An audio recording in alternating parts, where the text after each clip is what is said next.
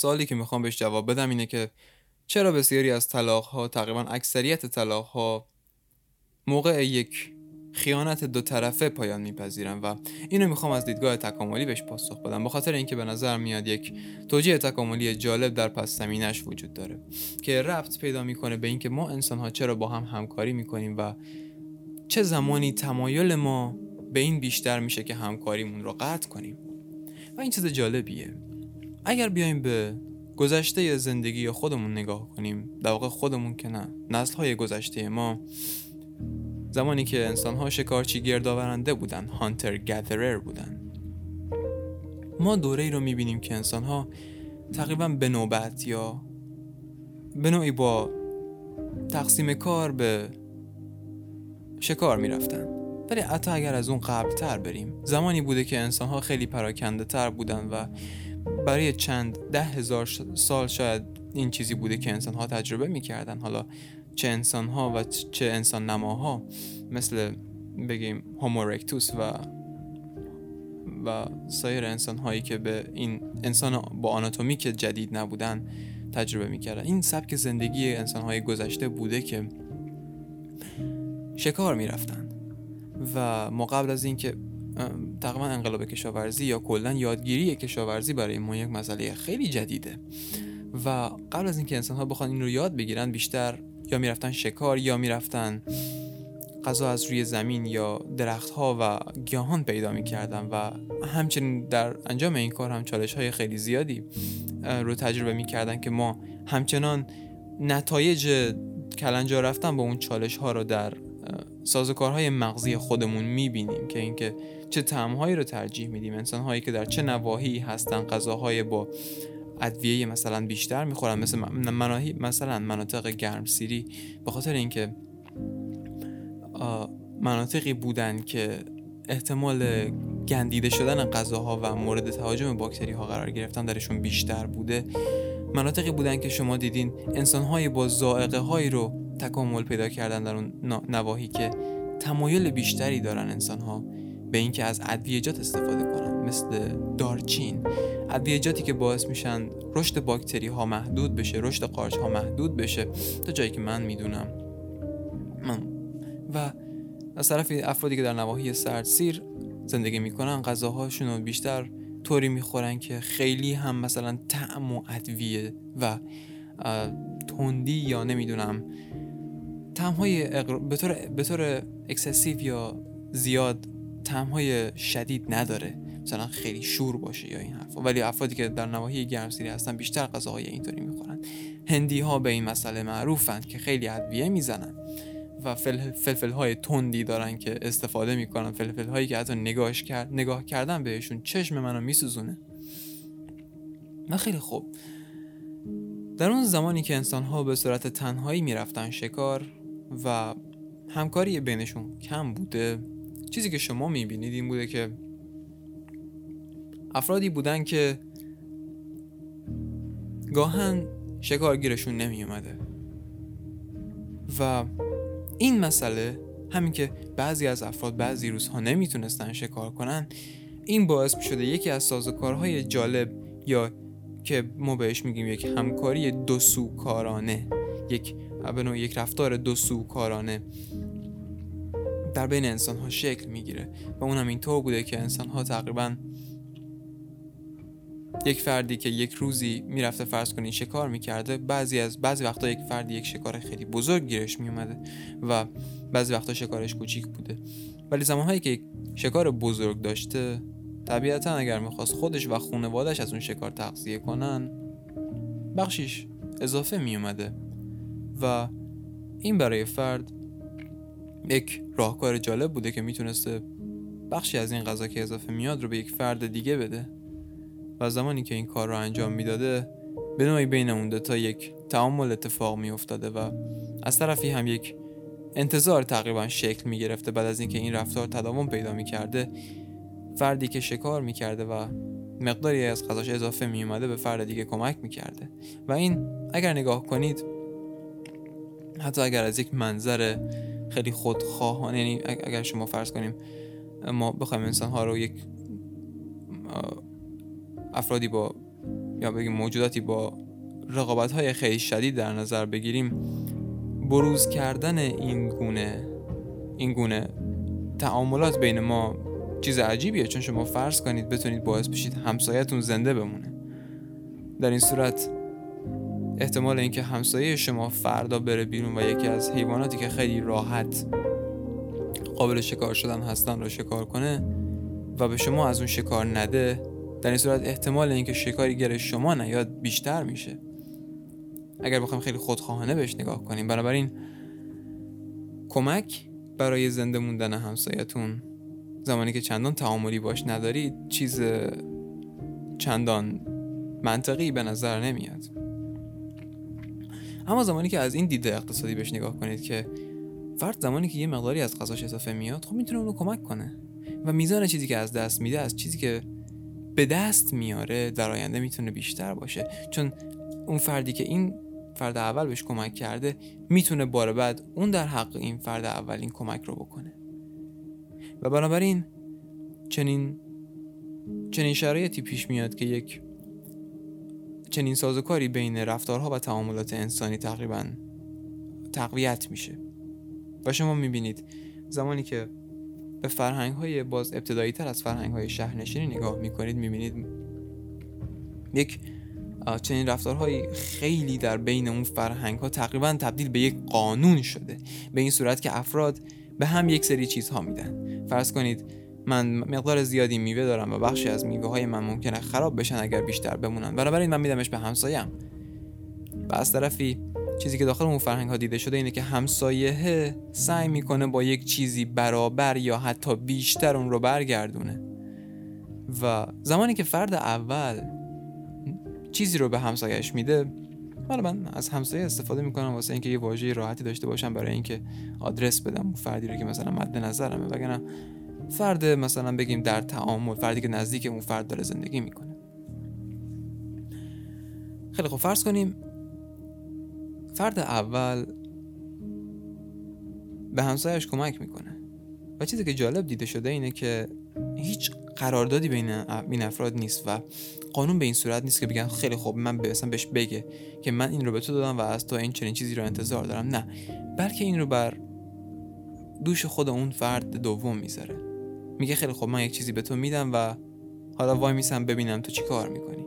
اگر تو با یک چیز بهتر به من من رو تریت کنی و مثلا یک مثلا من به تو سید دادم تو به من پرتقال بدی و مثلا به میزان بیشتری بدی در این صورت تمایل من به ادامه دادن این رفتار دو سوکارانه بیشتر میشه. بنابراین و اگر هم تو کمکی نکنی در این صورت من دیگه به تو چیزی نمیدم. ترجیح میدم اونو به یکی دیگه از همسایه هم بدم که هدیه من رو با یک هدیه برمیگردونه. بنابراین در نتیجه شما می‌بینید انسان هایی که این رفتار دو سوکارانه رو انجام نمی‌دادن به تدریج منزوی می‌شدن چه از نظر مهارت یافتن خوراک و داشتن خوراک برای زنده ماندن و چه از نظر تعاملاتی که می‌تونستن شکل بدن تا بقای خودشون رو تا حد زیاد بیشتری تا حد بیشتری تضمین کنن و اینکه بتونن از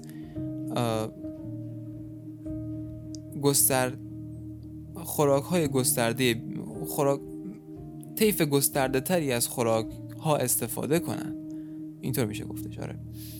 چون می‌دونید خب یک فرد نمی‌تونسته مثلا انواع گیاه ها رو پیدا کنه و اصلا نمی‌دونسته که مثلا خیلی از نمی‌تونسته خیلی از حیوانات رو شکار کنه.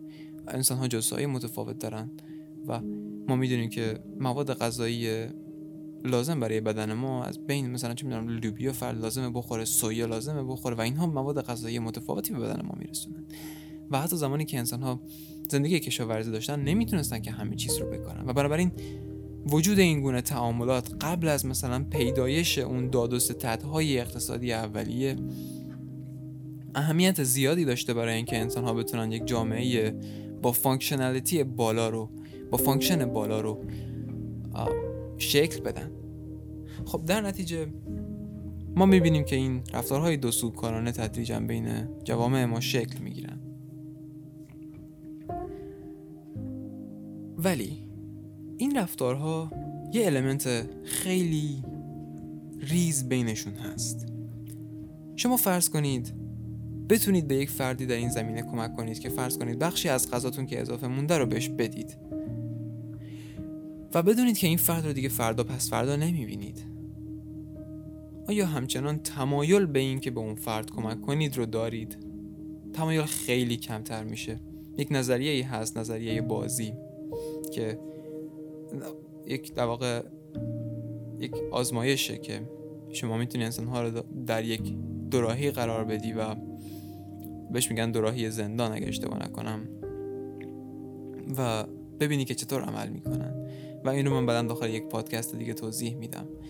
ولی در کل واسه اینه که بفهمیم چه فردی انسان چه, چه زمانی فرد تمایل داره حدی از سرمایه گذاری رو به خودش تحمیل کنه برای اینکه به فرد مقابلش سودی برسونه. و دیده شده زمانی که فرد پیش بینی می‌کنه این ارتباطش با فرد مقابلش برای مدت طولانی تری تداوم پیدا قرار برای مدت طولانی تری تداوم پیدا کنه تمایلش به کمک کردن به اون فرد بیشتر میشه. بنابراین اینجا یه مسئله جالبی برجسته میشه. اگر انسان ها دائما در حال این ور اون بر رفتن باشن و یک جا ساکن نباشن و به نوع یک ارتباط کانستنت یا با تداوم نداشته باشن؟ در این صورت تمایل دو طرف برای سرمایه گذاری کردن داخل یک رابطه کمتر میشه. و این اون چیزیه که ما از این می‌فهمیم. که یکی از عللی که خیلی از طلاق ها در نتیجه خیانت های دو طرفه ایجاد میشه اینه که افراد یه حس می‌کنن این آخر کاره و قرار نیست تعامل بینشون به این شکلی که هست ادامه داشته باشه و بنابراین سرمایه گذاری کردن روی این تعامل یک چیز هدر رفته است یک سرمایه هدر رفته است. بنابراین شما این رو می‌بینید که زندگی های شهری از طرفی به ما این کمک رو کرد که بتونیم خیلی نزدیکتر به هم باشیم و مشکلات هم رو تا جایی که توان خودمون هست و مهارت فرد مقابلمون در انجامش مهارت نداره بهش کمک کنیم تا رفت بشه مشکلش. ولی از طرفی به خاطر اینکه شهرهای ما بسیار تخصصی شدن و الان فرض کنید من اگر کلید خونم بشکنه و همسایه من بلد باشه کلید درست کنه همچنان من کلید خونم رو میدم به یک کلید ساز درست کنه. به خاطر اینکه قطعا کلید ساز اون کار با ظرافت و دقت بهتری انجام میده. و در نتیجه ما از اون طرفش افتادیم. یعنی به خاطر اینکه دیگه الان خیلی از نیازهای ما به صورت فوق تخصصی داره برطرف میشه تعامل ما با افرادی که اطرافمون هستن کمتر شده. و این مسئله خیلی جالبی اگر بخوایم از دیدگاه تکاملی بهش نگاه کنیم. یعنی ما یک ما یک ما در طی یک طیف حرکت کردیم. یه مدت تعامل خیلی کمی داشتیم. بعدا انسان ها در یک دوره ای پا گذاشتن که تعاملاتشون بسیار شدید شد. و الان داریم دوباره به قسمتی می‌رسیم که تمایلاتی که تداوم داشته باشن بسیار کم شده. یعنی من امروز از یه جا غذا سفارش میدم بعدا از یه جای دیگه. و من گرسنه نمیمونم و نیاز ندارم غذایی مثلا فردی برای من دم در خونه بیاره. یا من اگر به این کلید ساز بدم یه بار کلید خونم رو درست کنه بار بعد می‌تونم به یه کلید ساز دیگه بدم. و چون کلید ساز ها متفاوت خیلی زیادن. و بنابراین این که ما به یک فردی وابسته باشیم و برای طولانی مدت باهاش یک تعامل دو طرفه رو شکل بدیم چیزی که خیلی کمتر در جوامع فعلی ما اتفاق میفته و به نظر میاد چیزی که ما می‌تونیم به بی بهانه ایجادش ایجادش کنیم. شما می‌بینید یکی از دوستی ها الان اغلب دوستی های انسان ها دوستی های داخل محل کار و دوستی های دانشجویی و مدرسه ایه به خاطر اینکه افراد برای مدت طولانی یک مسیر رو دارن با هم میرن. یکی از یکی از مسائل برجسته ای که باعث میشه انسان ها تمایل داشته باشن به اینکه روی یک دوستی سرمایه گذاری کنن اینه که حس کنن این دوستی ادامه پیدا می‌کنه. و فرد مقابلشون هم تمایل به سرمایه گذاری کردن روی اون دوستی داره. و این سرمایه ها می‌تونه متفاوت باشه می‌تونه یک فرد سرمایه گذاری مالی کنه و سرمایه گذاری عاطفی از طرف مقابلش ببینه. اگه بخوایم نگاه کنیم می‌تونیم خب خیلی فاکتورهای متفاوتی در این دخیل هستن. ولی در کل به نظر من ما می‌تونیم حتی به بهونه هم اگر شده چنین تعاملاتی رو شکل بدیم. مثل مثلا همکاری ها در خیلی زمینه ها همکاری کنیم و سعی کنیم پیشرفت کنیم. ما می‌دونید برای انجام خیلی از کارها و اینکه بتونیم به طور کلی در رقابت های امروز ما قد علم کنیم نیاز داریم چند نفر باشیم. دیگه واقعا افرادی که تک نفره کار می‌کنن چندان راه به جایی نمی‌برن. افراد خیلی کمی هستن که هر از گاهی از این ور دنیا بلند میشن ولی کمن خیلی کمن.